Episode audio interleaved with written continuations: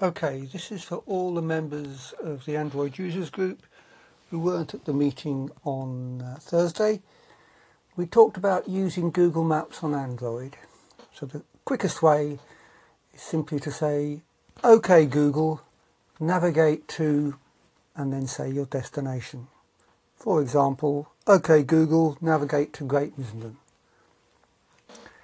If you want to do a slightly more complicated route, then start up the Google Maps application on your Android device and look to the top right where you'll see the hamburger menu. The hamburger menu is three small horizontal lines on the left of your screen. There is an input box where you can enter your final destination.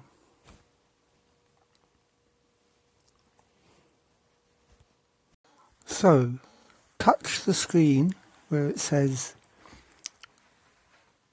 try petrol stations, cache, etc. And try petrol stations will disappear and will be replaced by an input box with search here. And anything you searched for before will be listed below it. If you want one of the destinations it has remembered, simply touch it. You can talk to the app if your keyboard has a microphone icon somewhere on the keyboard. Touch the microphone icon if you want to try saying your destination to your Android device. So type or say Banbury for example.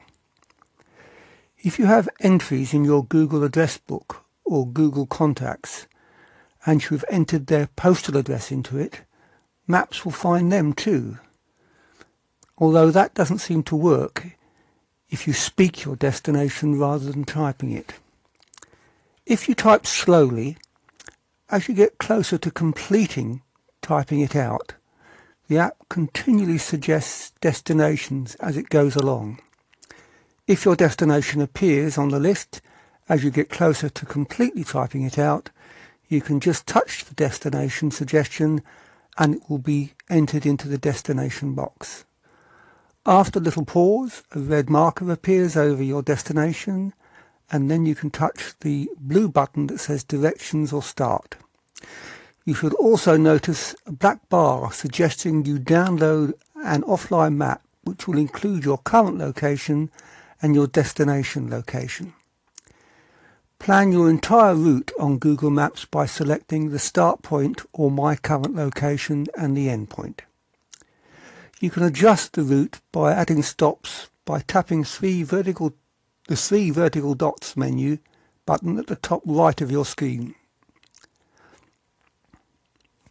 So, having tapped the three vertical dots, to add a stop, select Add Stop or Edit Stops from the menu.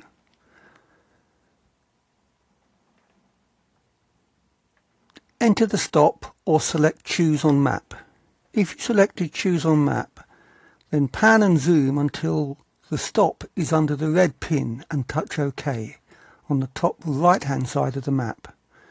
Then touch the letter that shows the stop and drag it up to the correct point on the journey because it normally enters the new stopping point on the journey at the bottom.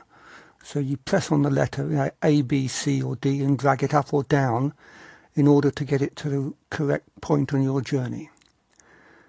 When you're finished, you can add a shortcut to the home screen by tapping the three vertical dots. At the bottom of the menu, you can touch Add Route to Home Screen. If you haven't already downloaded the map for offline use, you can do so now by tapping the hamburger menu on the top left hand side of the screen and selecting download offline map. This has nothing directly to do with the route you are currently planning. It's just to make sure that if anywhere on the route isn't within mobile range, you still get driving instructions. This step is, of course, optional.